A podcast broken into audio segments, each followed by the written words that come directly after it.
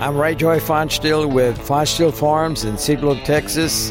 You're listening to the latest news in Texas agriculture on Texas Ag Today. Welcome to Texas Ag Today, a daily look at the latest news in Texas agriculture. Texas Ag Today is produced by the Texas Farm Bureau Radio Network with the largest farm news team in the Lone Star State. Now, here's the host of Texas Ag Today, Carey Martin. Hello, Texas. So glad to have you along for another edition of Texas Ag Today. All you've got to do is jump on in with me and buckle up. We're going to take a ride around the Lone Star State as we cover the most important industry in this greatest state in the nation, Texas agriculture. In the news today, farmers suffered through a terrible year in 2022 thanks to drought. So, how is that affecting their attitude as we head into the 2023 crop? We'll have more on that coming up to kick off today's show. My name is Carey Martin. I'm your host, along with the largest and most experienced farm news team in the Lone Star State. And we're all standing by to bring you the latest news in Texas agriculture, from the piney woods of East Texas to the rocky ranges of the Trans Pecos, and from the Panhandle down to the Rio Grande Valley. A bill in the Texas legislature aims to protect the rights of farmers and ranchers to produce food and fiber within city limits in the state of Texas. I'm Tom Nicoletti, and I'll have more on that legislation with a report from the state capitol on Texas Ag Today. For the Texas A&M AgriLife operations near Vernon, the recovery effort following last year's tornado is coming along slowly but it sounds like some of the facilities are coming back better than before. I'm James Hunt, and I'll have that story on Texas Ag today. This is Jim Hearn in the Rio Grande Valley. Extreme South Texas starts planting. It's not even March yet, but temperatures have already hit the 90s. We'll have those stories and more in today's report. We'll have those stories plus Texas wildlife news and a complete look at the markets all coming up. Texas farmers had one of the worst years in recent memory last year, so how is that affecting their attitude for this coming crop season? BASF regional agronomist Luke Etheridge works with farmers in East and South Texas. Yeah, Carey, you know, 15 years of working with these guys, I don't know how they are as resilient as they are. A lot of times you talk to the guys at the coffee shop and they're not optimistic. But when it comes to this time of the year, they're going to put the seed in the ground and they're going to have some optimism when it comes to, you know, being able to produce something to kind of switch that thing around. Of course, the drought was one big factor in last year's disappointment, but that may ease up a bit and help turn things around yeah, if we get out of this La Nina thing and we go into this phase, kind of this idle phase between La Nina and El Nino, like they say is going to happen, and we get into El Nino, we could have some spring rains, which could really, really benefit those guys moving north up into central Texas where they got hit hard last year with the drought. A couple of timely rainfalls could really make a difference. Many forecasters are calling for a switch in the weather pattern this year, but the question is when will that switch actually take place? Will it happen earlier in the year to help spring planted crops, or will it happen later in the year after another drought has taken its toll? And crop farmers aren't the only one hoping for a better year here in 2023. Texas livestock producers are coming out of a devastating year as well. If we get the better rains, many cattlemen will be trying to rebuild herds that were destocked last year. But that may present its own challenges with cattle prices increasing and the number of available replacement heifers shrinking. Texas A&M livestock economist David Anderson says the most recent cattle on feed report showed a decrease in heifers on feed it actually declined versus the year before, just barely, about 25,000 head fewer heifers on feed on January 1 compared to January 1 of last year. That's the first time in about a year and a half that we've seen a year over year decline in the number of heifers on feed. But that doesn't necessarily mean there will be more heifers available for replacements. You know, I don't think that shows evidence of any kind of herd rebuilding. I think it's more evidence that there's fewer calves out there to place. We've pulled so many ahead already. We've placed so many more. We've placed so many heifers. That it's a smaller number than a year ago, I don't think it means we're turning this thing around or anything. It really means it's more that we have tighter supplies of animals. Anderson says heifers made up 39% of the total cattle on feed as of January 1st. That's the highest percentage in over 20 years. Protecting the right to farm is a top priority for agriculture in the current Texas state legislative session. Tom Nicoletti goes to the state capitol for an update. My guest from Austin is Charlie Leal. He is a state legislative director for the Texas Farm Bureau. And uh, Charlie, farmers and ranchers continue to receive pushback from Texas cities and suburbs regarding their farming and ranching practices within city limits. Certainly, agricultural producers need a, a change to uh, what uh, the current law is, and what's the latest on uh, what legislators are looking at there in Austin? With urban sprawl, we're seeing several cities that are beginning to restrict or prohibit certain farming and ranching operations when there's no evidence that it's a threat. We're starting to see this in the outskirts of all the major metro areas. These cities are enacting ordinances and regulations on these ag operators as if it was a business or a residential lot. The Texas Right to Farm law uh, must be strengthened to ensure farmers and ranchers are able to continue producing the food and, and fiber that our growing population requires. What is current law, Charlie? There is a right to farm for farmers and ranchers. However, that's only for operations that were annexed into a city after 1981. But trying to verify with a city if your operations was annexed before or after that date has proven to be a bureaucratic challenge. And so there is House Bill 1750 by uh, State Representative uh, DeWayne Burns. Uh, what is that legislation calling for? It would prohibit cities from enforcing these onerous regulations on ag operations unless the cities can provide evidence of an actual threat to public health. It also requires the cities to utilize expert ag information provided by Texas A&M AgriLife Extension on, on generally accepted ag practices. That is Texas Farm Bureau State Legislative Director Charlie Leal. I'm Tom Nicoletti with the Texas Farm Bureau Radio Network. The Texas A&M AgriLife facilities near Vernon were damaged last year by a tornado. James Hunt tells us the recovery effort is coming along slowly. It's been about 10 months since a tornado devastated the Texas A&M AgriLife facilities near Vernon, and the recovery is taking a lot of time. Rick Vierling is the director of the AgriLife Research and Extension Center at Vernon and also manager of AgriLife's Foundation seed operations.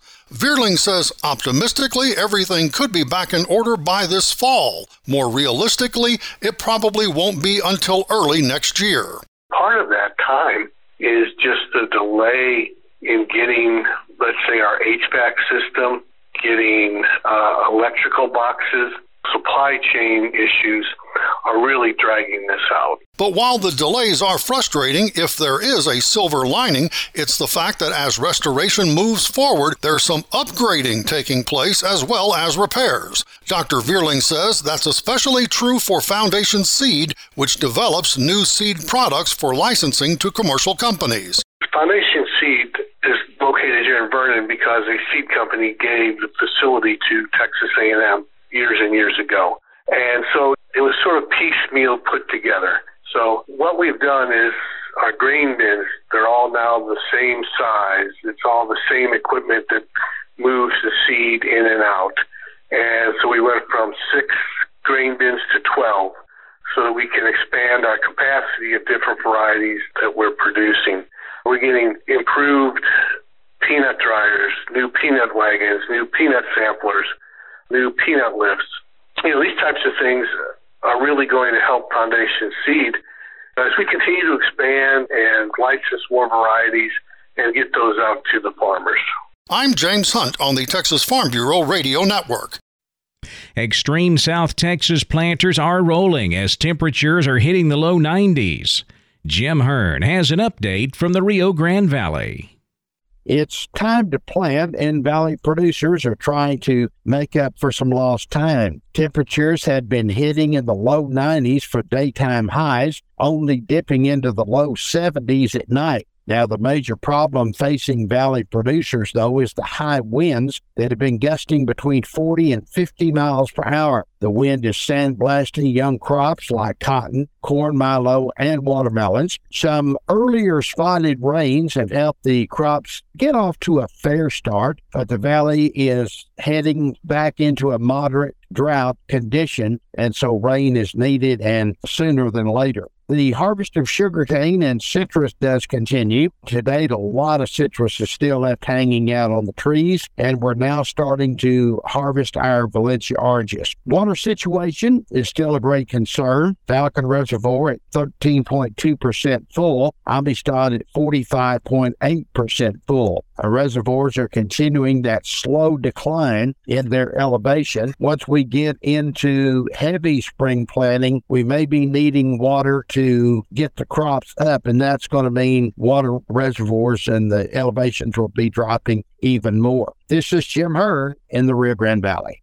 The public can now comment on proposed changes to freshwater fishing regulations. I'm Jessica Domel, and I'll have that story coming up on Texas Ag today.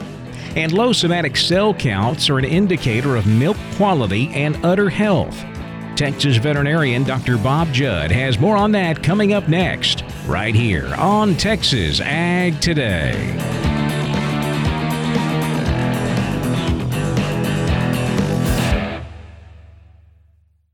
After my first car accident, I feared the biggest damage would be to my wallet. I expected a mountain of bills and a long, drawn out process. But my Texas Farm Bureau insurance agent was there when I needed her and helped me get back on my feet and in my car in no time. Instead of a hassle, I got reassurance and a quick recovery. Visit Texas Farm Bureau Insurance today at tfbinsurance.com to find an agent who's there when you need them most. Coverage and discounts are subject to qualifications and policy terms and may vary by situation. We're keeping you informed on everything happening in Texas agriculture on Texas Ag Today. Low somatic cell counts are an indicator of milk quality and udder health. But Dr. Bob Judd says the cell counts can get too low. Dr. Amber Yutzy from Penn State indicates at drovers.com that she performed a study to answer the question about too low of a somatic cell count. Somatic cells are white blood cells that fight infection and repair tissue damage. When the udder is infected, white blood cells move to the udder and into the milk to fight off the infection. Without this occurring, cases of mastitis would increase, as would tissue damage of the udder. Milk processors pay a premium for milk with low somatic cell counts, so there is increased profit, but some producers are concerned that cows with low somatic cell counts could have a decreased immune response to infection. Dr. Yutzy indicates that ideally the somatic cell count should be between 100,000 and 150,000, and counts below 50,000 could indicate the cow could respond slower to infection. Since cows with low cell counts are more profitable, producers select for these cows, and some producers feel these cows with lower immunity will have a greater chance of developing mastitis. However, Dr. Yutzy is not concerned about this and indicates having cows with low cell counts far outweighs the risk. The goal is to keep cows in the best environment possible to maximize immunity and keep cell counts low. Low cell count herds usually have low levels of contagious bacteria and limit the spread of bacteria with good milking procedures and management practices. Infections in these cows are usually of environmental origin, and infections develop when cows are immunosuppressed or stressed, such as dry cows or cows in early lactation. I'm veterinarian Dr. Bob Judd. This is the Texas Farm Bureau Radio Network. The public can now comment on proposed changes to freshwater fishing regulations. Jessica Domel has the story in today's Wildlife Report. The Texas Parks and Wildlife Department is now accepting comments on several proposed changes to freshwater fishing regulations for the 2023 2024 season. Proposed changes include clarifying the definition of a community fishing lake, clarifying pole and line restrictions for CFLs, state park lakes, and Deputy Darren Goforth Park Lake. A proposed change would also modify catfish regulations for three state park lakes Abilene, Raven, and Sheldon. Another proposed change would modify largemouth bass harvest regulations for Lake Nasworthy to eliminate special exceptions. The proposal also includes implementing a largemouth bass catch and release regulation for Lake Forest Park in Denton, removing fishing regulations for Gibbons Creek Reservoir, which is no longer open to the public, and modifying catfish harvest regulations for Dixieland Lake, Bellwood, and Tankersley Lakes. Full details are available on the TPWD website. That is tpwd.texas.gov. tpwd.texas.gov. A link to read the full proposals and comment is available on the front page. The department will host an online webinar on the proposed fishing regulation changes, and they'll answer questions at 6 p.m. on March 7th. The deadline to comment on the proposed changes is March 22nd. The Texas Parks and Wildlife Commission will consider the proposed changes at their March 23rd public hearing. You can submit comments on the TPWD website. The public can also submit comments in person at that March 23rd hearing in Austin. Public testimony is limited to three minutes per person. For the Texas Farm Bureau Radio Network, I'm Jessica Domel. The cattle market closed mixed Friday, but cotton took a nice jump higher. We'll check out all of Friday's livestock, cotton, grain, energy, and financial markets coming up next. Keep it right here on Texas Ag Today.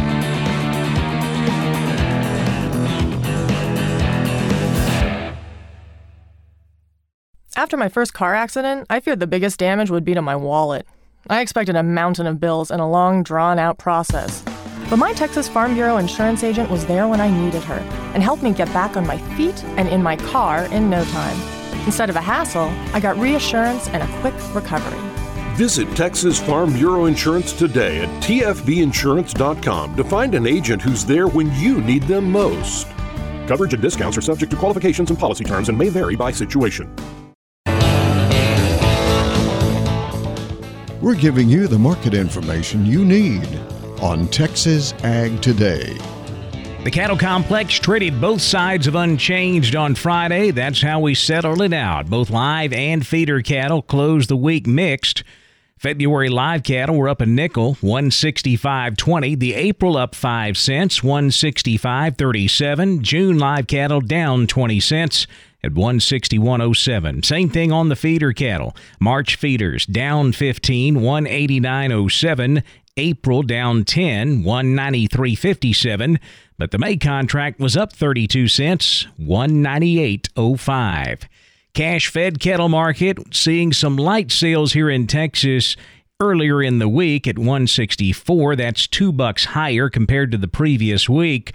But heading into Friday afternoon, the feedlots were still holding firm, asking 165 and better for the cattle left on the show list.